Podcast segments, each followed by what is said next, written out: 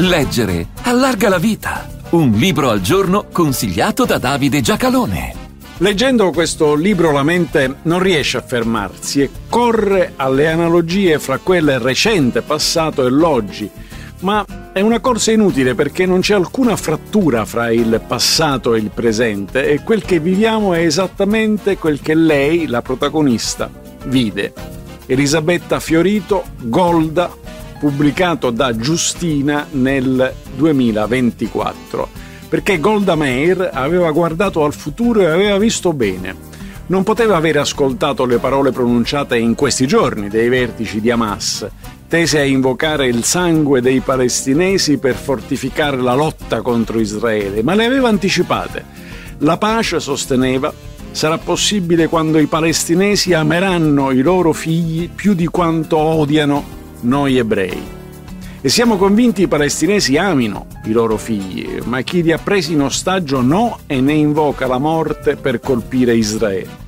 Il sottotitolo del libro può suonare retorico, storia della donna che fondò Israele. Ma non solo Meir fu effettivamente fra le fondatrici di Israele, fu ben di più, come riconobbe il fondatore David Ben Gurion, che ricordava quanto fosse stata un'ebrea a far nascere Israele. Questo perché fu lei che aveva vissuto negli Stati Uniti a girarli per raccogliere i fondi necessari alla difesa del nuovo Stato, dicendo se non avremo le armi ci difenderemo con le pietre e a mani nude. Le ottenne. E solo una con la biografia e la sua esperienza poteva rispondere al pontefice Paolo VI, che le ricordava quanto gli ebrei dovessero essere misericordiosi con i loro avversari che quando siamo stati misericordiosi siamo finiti nelle camere a gas. E a Moro, che la invitava a considerare la possibilità del ritorno dei palestinesi cacciati nel 1948, solo lei poteva rispondere Me li ricordo, appostati di notte a sparare contro gli ebrei, ragion per cui non accadrà. Ed è rispondendo a Moro che, semmai, peccò di ottimismo.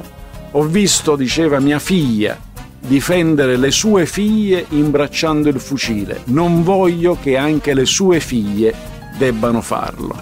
E lo stanno facendo purtroppo, nonostante Israele abbia fatto il possibile per siglare la pace ci si è riuscita con molti nemici del passato, ma non è stato possibile con chi ancora odia gli ebrei più di quanto ami i propri figli. Questo libro va letto non solo per conoscere quel passato, ma per capire questo presente.